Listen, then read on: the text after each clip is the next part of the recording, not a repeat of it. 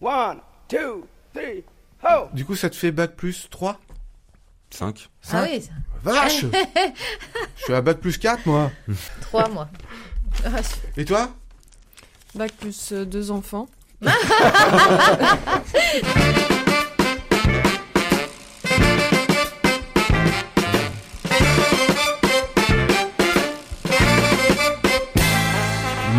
messieurs, bonjour Vous écoutez Pause Vélo, l'émission dédiée à la bicyclette, l'émission qui donne envie de pédaler, l'émission dédiée au vélo taffeur. Aujourd'hui, nous sommes avec Camille. Comment ça va Camille? Très bien. Juste une petite anecdote. Tu as fait euh, du vélo, tu as décidé de partir en vacances, suivre Oui. une voie verte en Normandie au mois de février. C'est ça. Quand tout le monde est parti au ski, moi j'ai dé- décidé de faire du vélo jusqu'au Mont-Saint-Michel, Sous la pluie. sous la pluie, dans le froid, mais de bivouaquer aussi en camping sauvage, hein, Ouais. parce que tous les campings étaient fermés de toute façon. Euh, j'ai eu droit euh, à la totale puisque j'ai eu aussi deux tempêtes. Alors l'ensemble des auditeurs se posent une question. Il est où le plaisir? Et ben justement, il est là. Quand ça fait mal, ça fait du bien. Mettre son corps à l'épreuve. Non, oui, non, non, il y a beaucoup de plaisir. Mm. Se surpasser, etc. Céline, ça va? Ça va très bien. Alors moi, euh, l'anecdote euh, aujourd'hui, c'est que euh, mon triporteur n'a pas pu aller- être électrifié, donc je vends mon triporteur si quelqu'un est intéressé. Alors ça fait euh, un Quatrième an. épisode, je Ouais, crois. un an et demi Ouais. qu'on tourne autour de vrai que ça- Ça, fait ça m'énerve, ça m'énerve. Et J'ai alors, essayé. une voix magique. Charles, comment ça va? Ça va, merci. Vous entendez Ouais, un peu cette voix ouais. Alors tu vas nous parler de quoi aujourd'hui? Bah, je vais parler un petit peu de la loi l'homme Ouais. euh, et euh, de la publicité, euh, enfin des nouvelles réglementations publicitaires pour euh, les constructeurs automobiles. Et ça, ça va être super intéressant. Camille, on va commencer par toi. Tu as décidé de nous parler d'un itinéraire vélo qui fait 7000 km pour les gens qui ont vraiment que ça à faire. C'est ça. En fait, presque. si vous avez 4 ou 6 mois devant vous, si vous avez envie de liberté, d'aventure, que vous avez un bon vélo, que vous êtes en panne d'idées de parcours ou de destination, vous êtes alors bon pour le plus long itinéraire de voyage à vélo ou du bikepacking plus spécifiquement euh, du monde. Le alors attends, je vais essayer. European Divide Trail. Oh yeah. Ok, je l'ai bien dit. je me suis entraînée. Non, j'ai reconnu, ça va. C'est bon Donc il part de l'océan euh, Arctique en Norvège et il descend jusqu'au sud du Portugal. Il fait 7600 km à travers l'Europe. C'est un parcours élaboré par un cycliste, hein, comme vous et moi, sauf qu'il est mécanicien vélo en plus. Il est britannique, il s'appelle Andy Cox. Il est né à Oxford, et je le précise, parce que moi aussi je suis né à Oxford. Ah oui, Donc c'était important pour moi. il est en dehors des grands axes, loin des attractions touristiques. L'idée, c'est ça. Il y a beaucoup de nature, de petites routes de campagne, des chemins de forêt, des sentiers de montagne. La plus grande difficulté, c'est de trouver de l'eau, de la nourriture et des lieux pour dormir, mais en général, euh, ces voyageurs-là bivouaquent. Il y a des principaux critères pour cet itinéraire, ce que recherchent un peu les backpackers euh, de, ce- de cette catégorie, on va dire, qui suivent pas les voies vertes euh, ou les euros vélos, Mhm. tu vois. Donc il faut que ça soit pas trop difficile, qu'on puisse avoir un vélo, que c'est praticable avec un vélo qui est chargé, avec des sacoches, des tentes, voilà. Que ça soit donc hors des routes, sur des, surtout sur des chemins de terre, que ça soit loin des lieux trop occupés, trop habités, qu'il n'y ait pas de montée inutile. Et en fait, quand on regarde l'itinéraire, c'est un peu comme si on traçait un trait droit, vraiment qui va du haut en bas, tu vois, euh, Alors, d'est en ouest. Malgré ces critères-là, c'est quand même une ligne droite? Eh ben oui, quand on regarde la carte, c'est assez impressionnant, mais il Ah arrive ouais. à se faire une ligne droite. Donc il n'y a pas de montée inutile qui font des détours, etc. Tout. La, la difficulté, elle est dans la distance, hein. c'est c'est long quand même, 7000 km, et non dans la technicité. Tout le monde peut le faire. Et l'idée, c'est d'utiliser des voies tranquilles ou des options sans circulation. Voilà, on est vraiment peinard. Pour le passage en France, j'ai regardé un- d'un peu plus près, il commence en Alsace et il va jusqu'à Perpignan, donc il longe tout le, la partie est de la France, donc euh, ça grimpe. Mais ça descend. en conseil un peu technique, euh, si on s'engage là-dedans, il faudrait des pneus qui soient euh, assez larges, voilà, puisqu'il y a des surfaces variées, donc euh, 50 mm minimum. Des crampons. Voilà. Et puis un vélo avec une mécanique, euh, enfin des pièces euh, robustes, et surtout des outils et des pièces de rechange, puisque vous êtes loin de tout.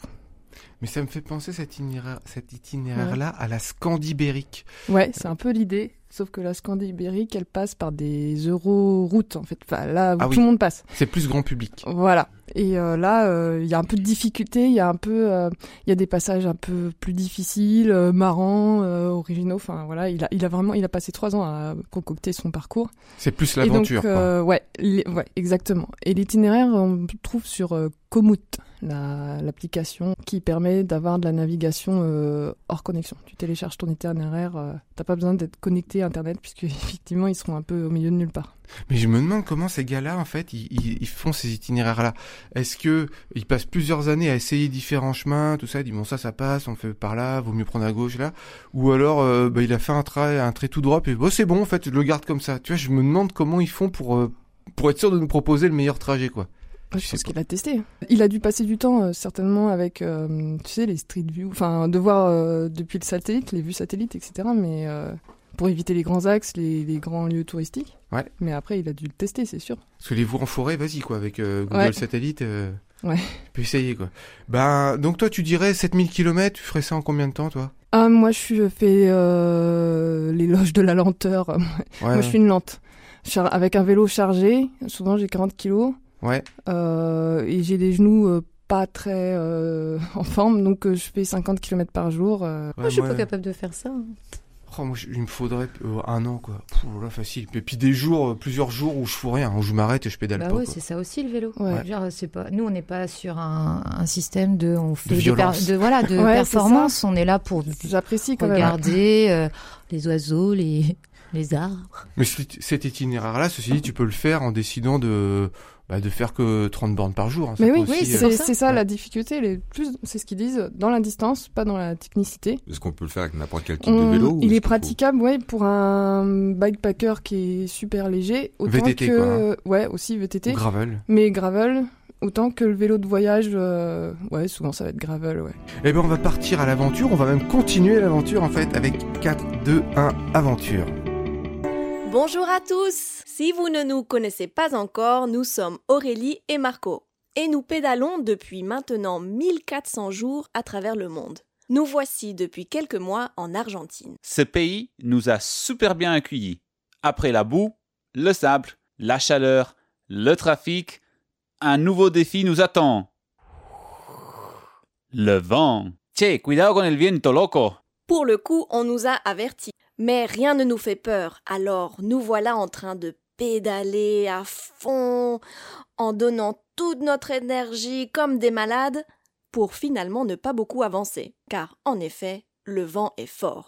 Les montagnes qui, au début, nous protégeaient de cet ennemi se font rares. Tout est aride, végétation très basse et sèche, peu de sources d'eau, aucun animal.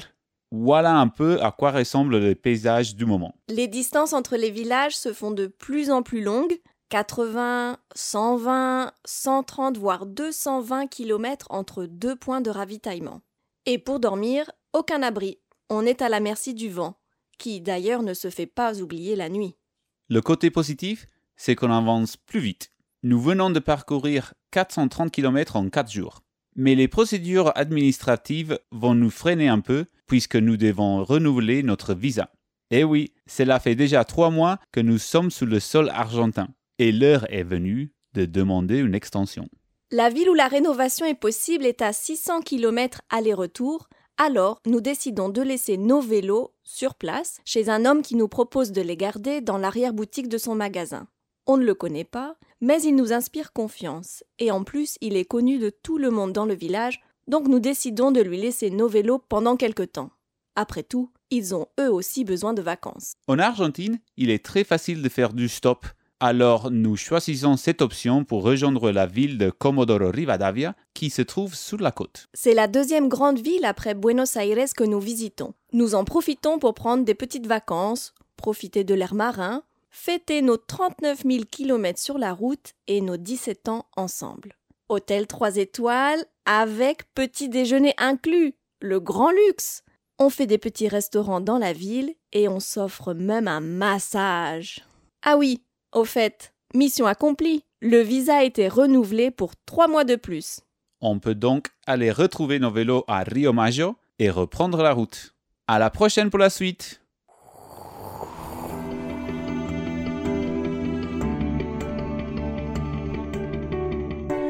La tension est à son comble. C'est la première chronique de Charles. Et oui, un petit Ouh. peu stressé. Alors moi, il faut savoir que je passe beaucoup de temps en voiture pour mon travail. Et donc, quand je suis en voiture, j'écoute la radio. Et il y a beaucoup de pubs, comme vous avez pu le constater. Et euh, j'ai été surpris d'entendre dans une pub d'une marque automobile euh, une mention euh, faisant référence à l'usage du vélo euh, ou de d'autres manières de se déplacer, comme le covoiturage et les transports en commun. À l'image de, des pubs sur la malbouffe qui disent euh, manger 5 fruits et légumes. euh, Tout à fait. Ou euh, sur les cigarettes où on a indiqué euh, fumer tu. Et donc je me suis dit mais qu'est-ce que c'est que ce truc-là? D'où ça sort? Pourquoi d'un coup une marque automobile ferait la promotion du vélo alors qu'elle vend des voitures Quel est l'intérêt? Donc j'ai fait mes petits devoirs, mes petites recherches, et en fait je me suis rendu compte que ça émanait de la loi L'Homme, donc euh, la loi d'orientation mobilité, qui est une euh, loi qui a été euh, mise en place par le gouvernement euh, Édouard Philippe en 2019 et qui a été adoptée le 19 novembre 2019. Et en fait, cette loi, elle répond à euh, quatre défis. Le premier, c'est euh, l'absence de solutions de mobilité alternatives euh, à la voiture dans les nombreux territoires français. Euh, le deuxième défi, c'est euh, l'urgence environnementale et climatique. Le troisième défi, c'est l'absence de projets euh, concrets d'infrastructures dans les décisions politiques na- nationales, territoriales et locales. Et l'absence d'investissement, naturellement, dans des infrastructures, puisqu'il n'y a pas de projet. Et le quatrième défi, c'est la révolution des innovations et des mentalités dans la pratique bah, d'autres usages de déplacement. Et en fait, cette loi, elle répond à des objectifs. L'objectif, c'est de euh, sortir de la dépendance de la voiture, euh, individuelle bien entendu, de valoriser euh, bah, les alternatives Mhm. euh, et des manières de se déplacer plus durables, euh, plus éco-responsables, de réduire les gaz à effet de serre en subventionnant l'usage des mobilités alternatives et de financer donc les infrastructures et les différents projets à hauteur de euh, 13,4 milliards d'euros. C'est un budget qui a été voté euh, dans, dans le cadre de cette loi. Il était temps qu'il y ait le- une loi comme ça. Le rapport avec la mobilité Mm. et avec la publicité, bah, c'est que le, le- le Sénat a, a fait un rapport euh, et a rapporté que l'automobile cause euh, deux grandes nuisances environnementales. La première, c'est la pollution et la dégradation de la qualité de l'air, Ah qui bon a un impact direct Non. sur la, direct sur la santé euh, Mm. euh, des gens. Le deuxième, c'est euh, l'émission de gaz à effet de serre. Et en parallèle, l'ADEME, l'Agence environnementale de la maîtrise de l'énergie, souligne que les voitures particulières sont responsables à 61% des gaz à effet de serre et euh, des de CO2, que la voiture en périurbain, c'est 161 grammes de CO2 par kilomètre, et en urbain, c'est 206 grammes de CO2 par kilomètre. Ah, parce qu'on avance moins vite, les, les moteurs sont froids parce que c'est les petites distances Tout et à du fait. coup on rejette Mhm. plus de CO2. On accélère, on freine, on accélère, on freine, Ouais. et c'est à cette, euh, Ouais, dans ces moments-là qu'on Mm. consomme et qu'on crame le plus de carburant. finalement. Ah ouais. C'est en ville, sûr, ouais. c'est Ouais. connu. ouais. D'où la rentabilité encore plus importante du vélo pour le climat en ville, quoi. Tout à fait. Mm. Et en fait, cette loi, la mention publicitaire, qui est un, un- un arrêté publié euh, euh, dans le journal officiel le, le 29 décembre 2021, donc c'est tout récent, et qui a pour objectif de rentrer en vigueur et dans, comme obligation auprès des constructeurs et de toutes les entreprises qui commercialisent des véhicules, des voitures notamment Mhm. particulières, a pour objectif d'encourager euh, la transition énergétique en déculpabilisant les automobilistes, ce qui a toujours été fait aujourd'hui, mais plutôt en les encourageant à se déplacer autrement quand c'est possible. Hmm. La vraie question finalement, c'est c'est de savoir quelles sont les réelles alternatives. Parce que la- la- l'automobile, se déplacer en voiture, c'est finalement un enjeu sociétal. Au-delà de l'environnement, c'est que bah, une personne qui a besoin de se déplacer avec ses enfants, euh, Mm. euh, qui doit faire des courses, qui euh, euh, a une certaine distance euh, de, de, pour aller au travail ou autre, ou dans les zones plus reculées où on est obligé de se déplacer en voiture finalement, euh, elle va pas trop comprendre l'intérêt de cette loi. D'autant plus qu'en face, jusqu'à présent, il n'y a pas réellement d'infrastructures qui ont été mises en place. Donc finalement, la question que je me suis posée, pour conclure, c'est est-ce que euh, cette loi et cette application n'est pas arrivée trop tôt? Est-ce qu'il n'aurait pas été plus malin de d'abord mettre en place les infrastructures choses, ouais. et ensuite d'informer les gens euh, avec pédagogie sur le fait qu'il y a des nouvelles infrastructures et que le gouvernement accompagne les gens pour se déplacer autrement et ensuite de les inciter à se diriger vers ces infrastructures-là? Ah, ah, je vais être critique là-dessus parce que moi j'ai l'impression que il y a déjà tout ce qu'il faut. À part, év- évidemment, si tu habites à la campagne, qui a des grandes Mm. distances, Ouais. tu as déjà tout ce qu'il faut. Les bus, les pistes cyclables. Je me rappelle de la ville de Blois qui disait, mais on a développé tout ce qu'il faut.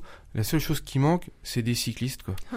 Parce qu'il y avait toutes les infrastructures, ateliers vélo, euh, euh, les panneaux de signalisation, les voies euh, cyclables, les, les trucs pour que les gens se garent. Et bah mince, ça, man- ça manquait de cyclistes. Donc je je sais pas. Souvent quand on dit mais non, on peut pas bloquer cette route-là, comment elles vont faire les voitures Il faut d'abord développer les autres transports et tout ça. Mais ils existent déjà. C'est- euh, Enfin, je suis je suis peut-être critique. Hein, oui, mais, non, euh, non, mais c'est vrai. Et puis, euh, moi, je trouve qu'une loi euh, où tu sais les étiquettes euh, sur les paquets de cigarettes, tout ça, c'est quand même le service minimum. C'est La voiture furieux. tu vois, je vois bien. Ouais, ouais. à chaque fois que tu ouvres ta portière, tu vois, sur euh, comme euh, comme sur les paquets de cigarettes, sur la portière euh, la voiture en stérile ou je sais pas quoi, tu vois. tu. Mais euh, on est quand même euh, on est quand même loin du euh, du euh, de l'arrêt du plan autoroutier, de euh, on arrête la voiture euh, le dimanche comme ça s'est fait par exemple dans les années 70 parce qu'il y avait plus de pétrole. Mm. Là, on a urgence climatique absolue. Ah non, non, non, on va pas arrêter la voiture le dimanche. Bah comment ils vont faire? Mais moi, comment je fais moi? Ça m'énerve quand j'entends ça. Tu, tu préviens les gens, tu dis mais le prix de l'essence va augmenter, hein, les gars. C'est euh, il y en a plus. Il y a un moment donné, tu peux faire tout ce que tu veux, faire toutes les révolutions que tu veux, ça va être de plus en plus cher. Ouais, bah je fais ce que je veux, c'est pour les écolos, machin.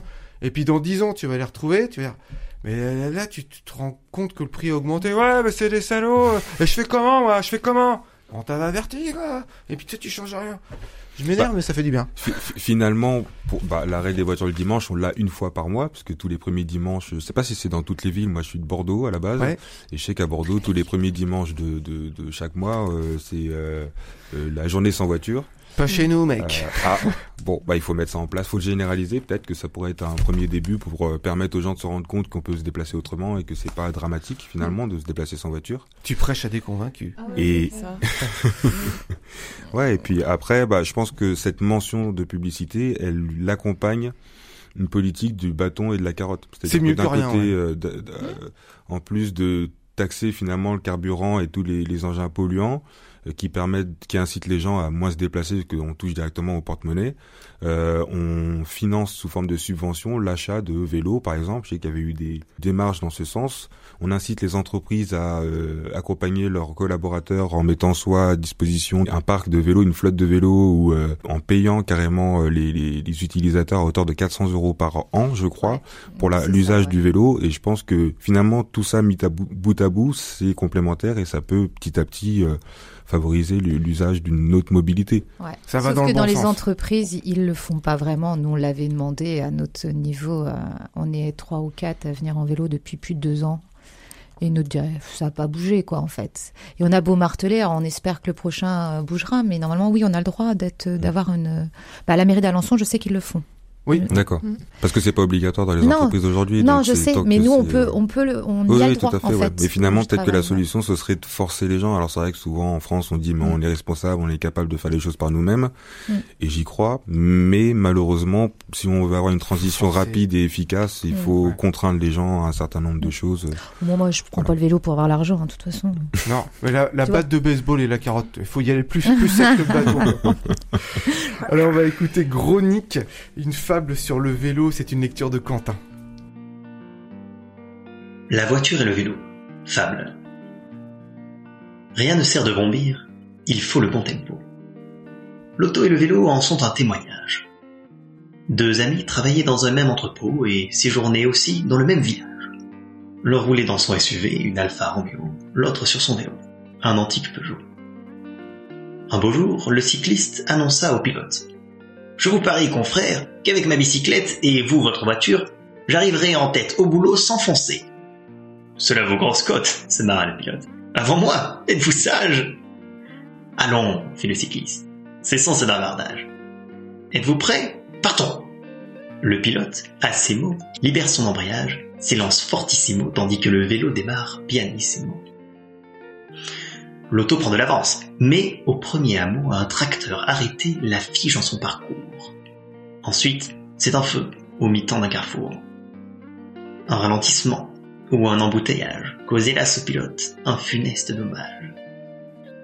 Quand enfin il arrive, le parking est complet. Il faut chercher une place et payer un ticket. Depuis longtemps déjà, le cycliste arrivé s'occupe gentiment à lui faire un café. C'était Chronique, on a encore quelques chroniques, quelques fables de Chronique euh, dans notre escarcelle, on les distillera au fur et à mesure des émissions. Céline, tu as vu un film et ça t'a bien plu, je crois. Ouais. Donc hier, je suis allée au cinéma d'Alençon, oui, oui, au cinéma d'Alençon, en famille, pour aller voir un documentaire qui s'appelle Les gardiens du climat, de mon ami ici présent, Eric.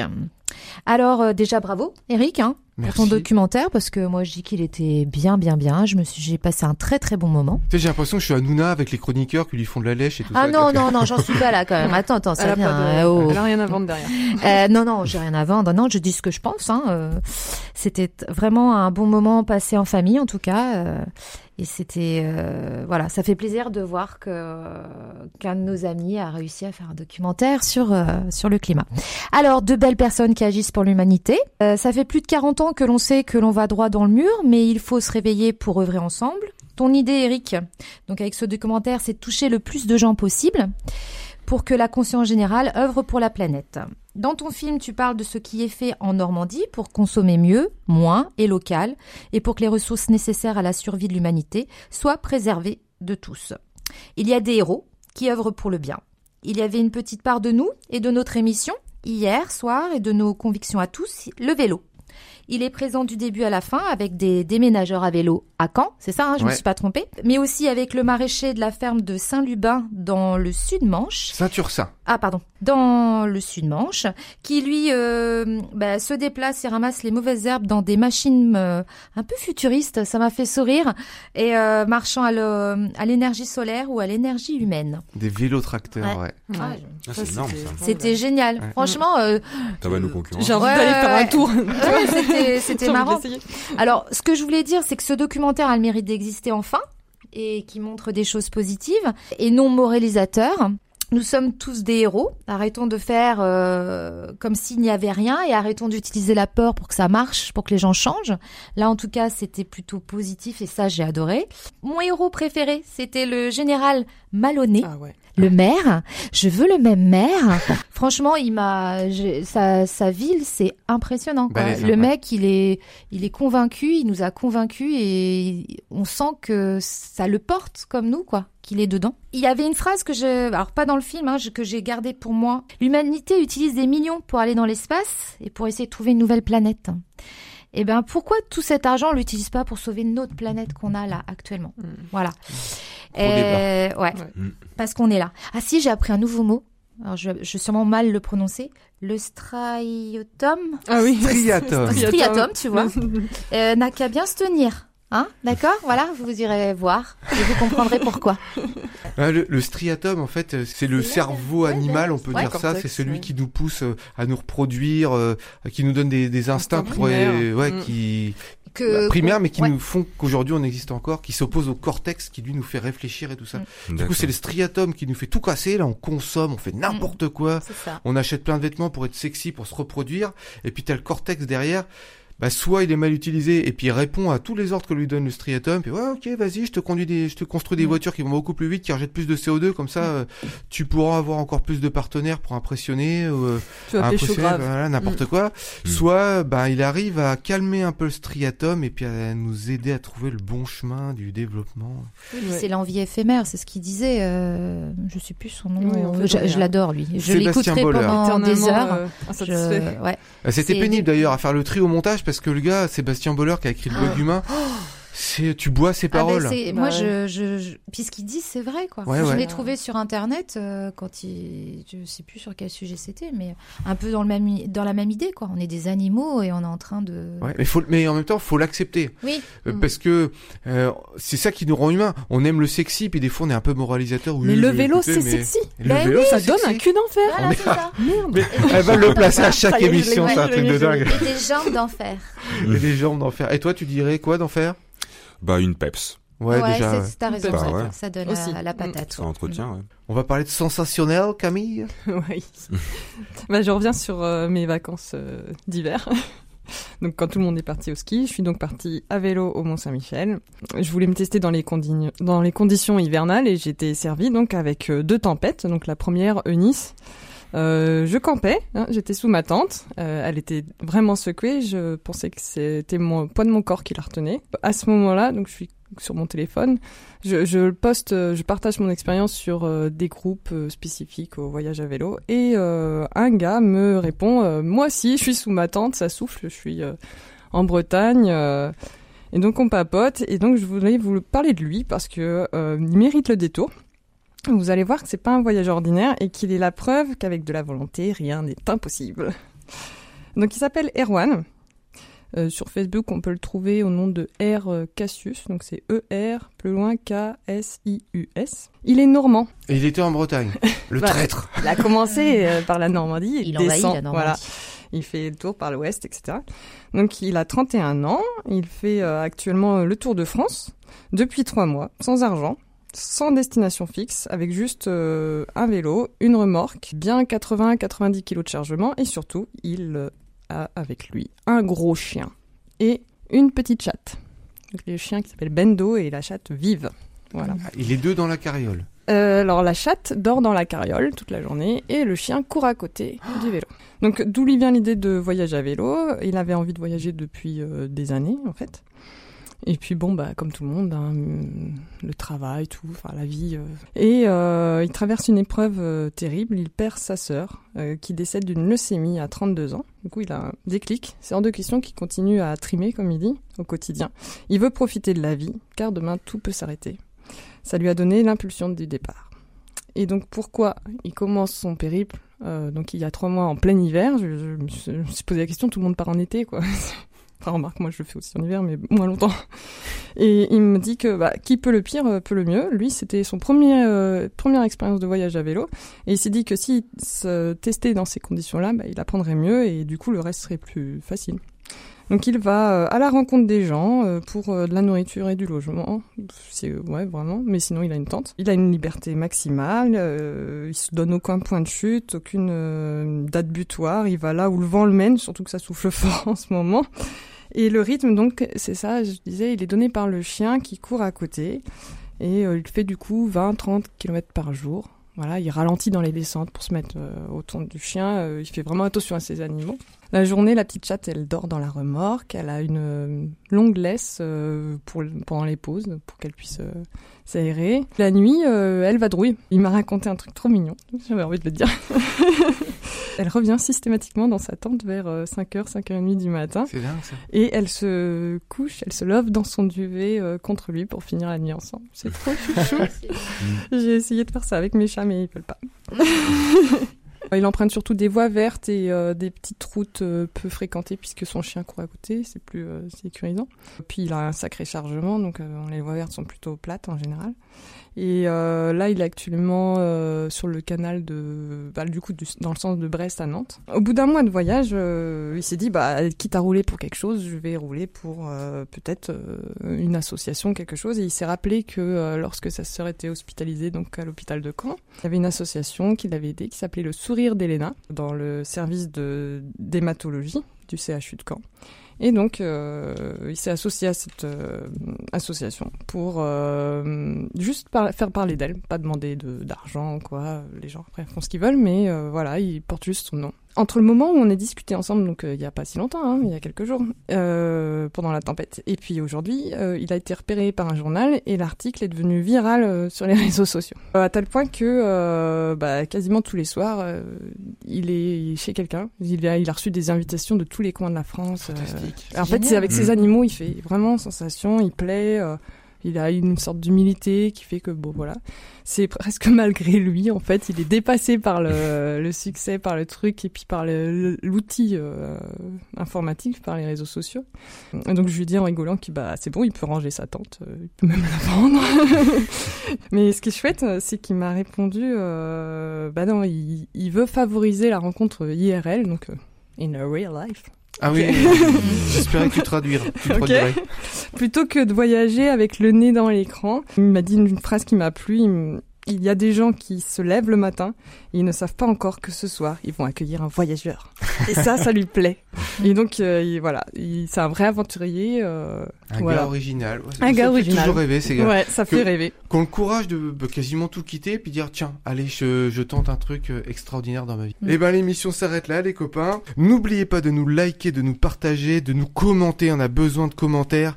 On remercie tous ceux qui nous commentent, qui nous suivent. Ça nous donne la force de continuer cette émission. D'ailleurs, cette émission ne peut pas exister sans auditeurs. On a besoin de vous et que vous nous diffusiez à droite, à gauche. Si vous connaissez d'autres radios associatives ou autres qui Mm. veulent nous diffuser, on serait super contents. Ça nous permettrait d'élargir et de porter, de propager la sainte parole vélocipédique. Et n'oubliez pas les copains, pour sauver l'humanité, Faites du vélo